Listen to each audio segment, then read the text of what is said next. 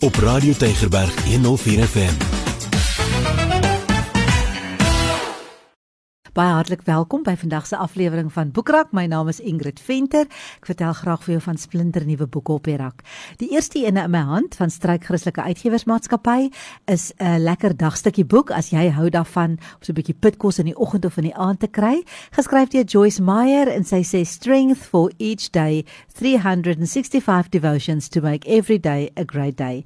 Nou moet ek sê dit gaan gepaard met 'n skrifgedeelte, 'n gebed en dan op haar tipiese lekker gesels transkryf sy en in elke stukkie is daar sommer so 'n lesie om te leer. So 'n baie oulike lekker dagstukkie boek van Joyce Meyer deur Struik Christelike Uitgewersmaatskappy. Dan het ek 'n boek gekry van Penguin Random House. Die boek se naam is Glass House. Uh Shenenye Emezi, ek hoop ek sê haar naam reg, is die skrywer. Sy say, "Let me tell you a story. It's about war. The war is not the type fought with guns and um, machetes. It's a family type, a silent war, the type fought in the heart." It began long before I was formed. Nou dit gaan oor Judonwa. Daar is regtig oorlog in haar familie, maar dis 'n oorlog van verhoudinge. En uh, dit gebeur alles onder die tirannie van 'n pa wat werklik eintlik 'n monster is. Jy weet en uh, sy's 12 jaar oud waar dit begin en sy is sy verafgod haar pa absoluut. Hy's 'n reverend En uh, haar pa trek haar ook 'n bietjie voor, maar daar's al hierdie ander dinge wat agteraf gebeur. Hy slaan sy vrou, hy's lelik met die ander kinders ensovoorts. Dan verander haar lewe baie wanneer sy sy gaan saam met haar pasgetroude suster en sy gaan bly op 'n ander plek. Dan eh, beleef sy daar nog verdere huislike geweld. Uiteindelik kan sy wegtrek en sy kan op haar eie gaan, sy kan begin studeer en dan begin sy haarself ontdek en sy begin sien wat doen familiegeheime. Jy weet, en goed gebeur wat haar regtig dit skud haar lewe.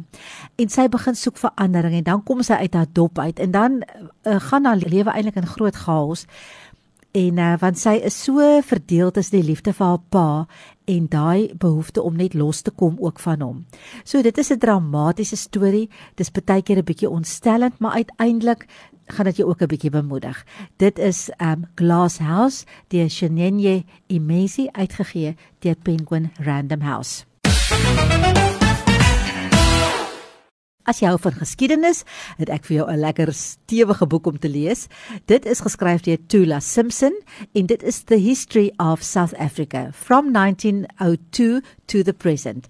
En ek moet vir jou sê dit is nou vir jou 'n volledige, omvattende geskiedenis van Suid-Afrika. Hy is 'n professor by die um, Universiteit van Pretoria uh, Tula Simpson wat die boek geskryf het en dit is regtig baie omvattend. Hier's baie dokumente wat nog nooit van tevore gepubliseer is nie. Hier's briewe, hier's dagboek, hier's 'n uh, ooggetuies is 'n verslag, hier's 'n uh, diplomatisiese verslag in wat uh, ook nog nooit van tevore gepubliseer is nie. Dit begin letterlik na die um, Anglo-Boereoorlog en hy gaan tot en met die COVID-19 pandemie en dit vervat die hele geskiedenis van Suid-Afrika van 1902 tot waar ons vandag is. As jy dit wil lees, dis baie interessant. Dit is regtig regtig interessant. So, um Tula Simpson, History of South Africa from 1902 to the present, uitgegee deur Penguin Random House. 'n Boek wat uitgegee is deur Struik Christelike Uitgewersmaatskappy is 'n boek met die naam van Living with Confidence in a Chaotic World deur Dr David Jeremiah. Nou, hy sê, weet jy, daar's 'n groot pandemie, daar is onrus in die strate, daar is onreg wat gebeur, daar's ekonomiese instabiliteit. Die wêreld het nog nooit so chaoties gevoel vir baie mense nie. Intussen dit alles, moet ons verstaan hoe moet ons reageer wanneer hierdie uitdagings eintlik ons ek wil amper sê dapperheid oorskry. Nou in Living with Confidence in a Chaotic World praat hy hieroor. Hy praat daaroor hoe om jou oë te lig van die van dit wat rondom jou aangaan dat die hoop bokant jou. So hier's baie inspirerende stories in, hier's Bybelse waarhede in. Hy wys hoe lewe ons bokant hierdie chaos uit. En dan antwoord hy ook nog al 'n paar belangrike vrae, vrae soos how can we weather tumultuous times with a calm heart? Hoe kan ons hierdie uh hierdie te mekaar tye binne gaan met 'n kalm hart? Wat beteken dit om regtig op die Here te wag? Wat sê Jesus van ons chaotiese wêreld van vandag? En hoe kan ons, is dit moontlik om hierdie stikkende wêreld te vat en dit te herbou tot iets mooi? So ja, dit is 'n lekker boek om te lees. Hy bemoedig jou lekker en uh, die boek se naam weer Living with Confidence in a Chaotic World deur Dr David Jeremiah en dit word uitgegee deur Struik Christelike Uitgewersmaatskappy.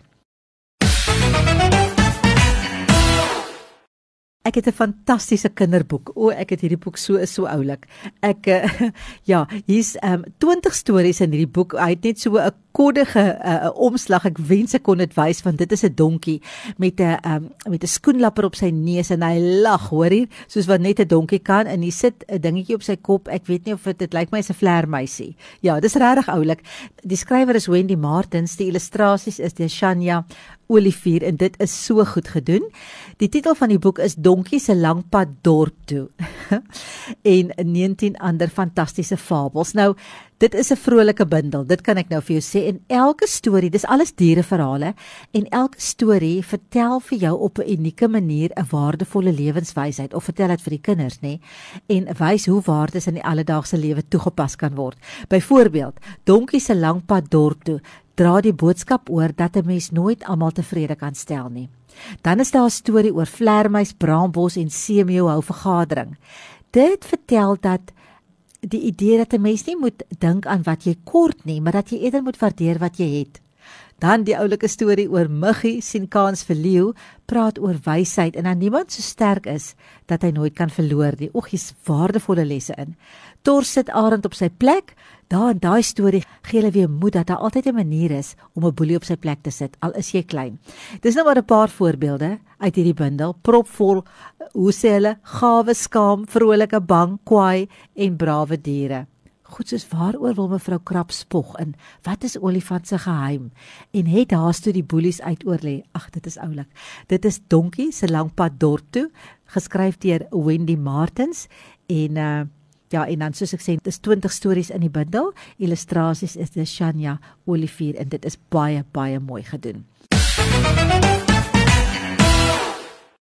Ek wil vir die uitgewer sê verskriklik baie dankie dat hulle gereeld vir ons boeke stuur sodat ek vir jou daarvan kan vertel. En dan wil ons 'n boek persent gee soos ons altyd maak.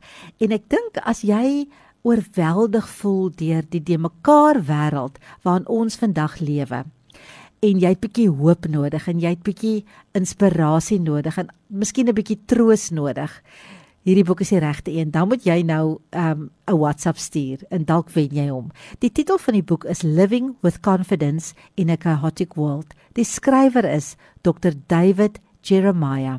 So, as jy vir my kan vertel wie is die skrywer van hierdie boek Living with Confidence in a Chaotic World, dan kan jy dalk die wenner wees en jy kan die boek vir jou kom afhaal.